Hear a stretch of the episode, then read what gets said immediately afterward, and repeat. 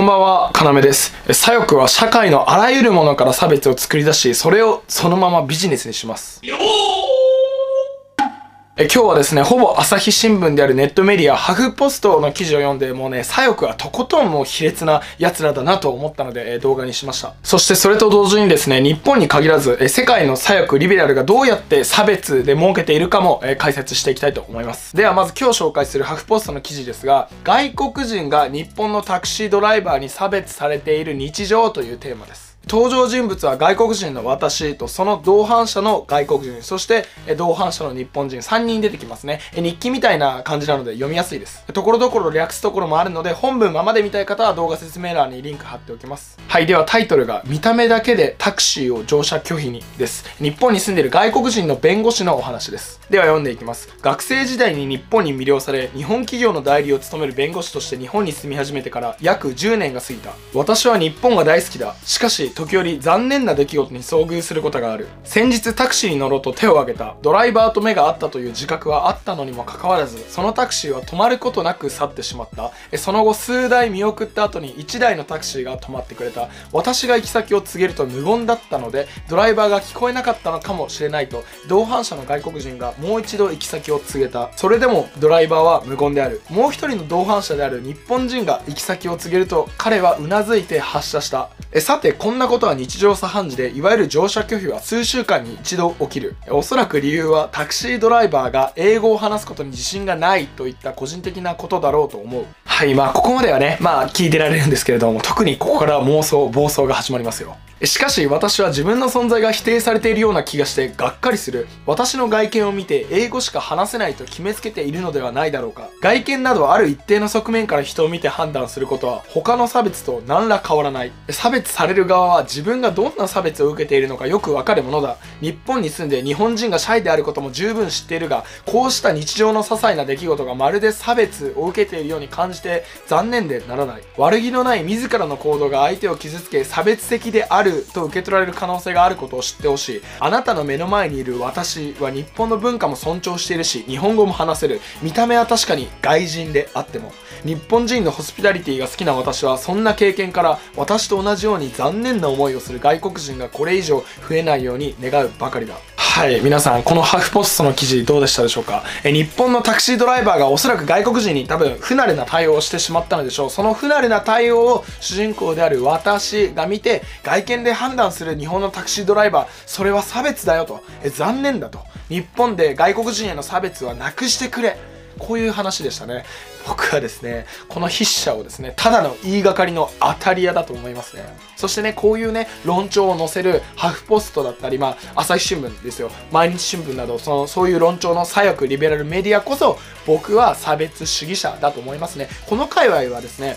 相手に悪意がなくても自分が自分がね勝手に差別だと感じたら相手を差別主義者だとレッテルを貼ります。こいつらこそ本当の差別主義者じゃないでしょうか。はいさてではですねなぜこのような左翼連中はなぜあらゆるものから分断を作って差別差別と叫ぶんでしょうか？その答えはですね単純なんです。儲かるからなんです。これから日本に限らず世界の左翼リベラルがどうやってこれらをビジネスにしているかをお話ししたいと思います。まず彼らはですね属性ラベリングという手段を使って人類人を分断させるんですね。例えばよく彼らが使うのは所得学歴性別人種などですね。これらはですね客観的にどれも可視化できるデータなので根拠として最もらしく見えるんですね。でこれらの属性ラベリングを使うと人間を各々グループにまず分けることができます。左翼リベラルはですねあらゆる手段を使ってデータを持ってきてあるグループ間の格差がいかに深刻なものかっていうのを社会に拡散させるんです。ちなみにまず分断を見つけて作る作るまず作る見つけて作るっていうのが知識人と言われる大学関係者ですね。そしてその大学関係者の言論を拡散させるのがマスメディアの仕事なんですね。大学やですねマスメディアにあの左翼が多いっていうのはまあこういうことなんですね。えさて人間の脳というのは不思議なもので一度ああの人と僕とは住む世界が違うんだと認識すればですねなかなかその認識から抜け出すことは難しいんですねもうこのように洗脳のごとく分断のね存在を流し続ける、えー、大学関係者とマスメディアっていうのは、まあ、やっぱり頭いいですよねえさてですねここでまず第1段階が終わるんですねまずは人と人との間に差異を見つけてそれを拡散させ人々の間に分断を作るこれが第1段階ですがこれだけでは彼らはビジネスになりませんここから次なるステップが必要なんです。はい、次なるステップとはですね、政府から補助金などの支援を手に入れることなんです。予算を政府から分取るってことなんですね。えこれをやって初めてビジネスになります。左翼リベラル陣営はですね、私たちは社会に深刻な分断を発見しました。このまま分断されたままであれば社会は崩壊します。つきましては私たちがこれら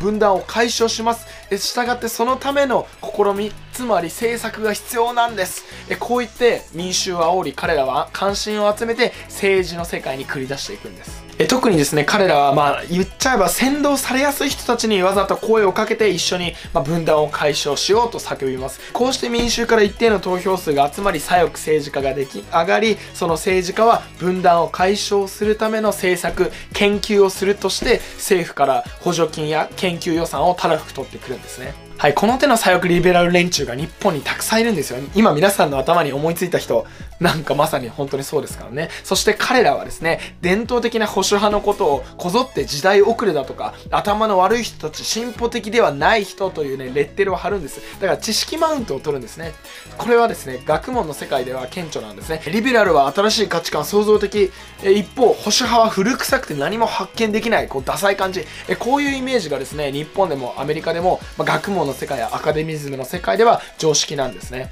えではですね、そのように左翼連中が騒ぐ分断ですが、彼らはですね、その分断を結局解消できるんでしょうか？答えはですね、できません。というか、彼らはビジネスで分断を作り続けているんで、たとえですね、一つ分断が解消されたとしても、どんどんまた新たな分断を見つけて、まあ、想像してきます。その分断をですね、マスメディアがまた受け取り、拡散。だから永遠に人間の間に分断を作り続ける構図になります。彼らはですね、毎回綺麗事を言います。綺麗事を言いますが、彼らにとって本当に大事なことは、分断を解消することではなく、政府から予算を取ってくることなんですね。今回の、えー、ハフポストの記事の件に照らし合わせると、まあ、どんなことでも彼らは差別を見つけ出して、それを拡散して、ある一定の人の共感を呼び、まあ、政府からの予算配分、金さえ取ればいいと思っているんです。それがですね、彼ら左翼連中のビジネスのやり方なんですね。えなぜ彼らは必要に差別差別といつも繰り返し言うのか、それはビジネスになるからです。金になるからなんです。いやー、あいつらの金のために日本が分断されるのってもうたまったもんじゃないんでですよね、本当に。今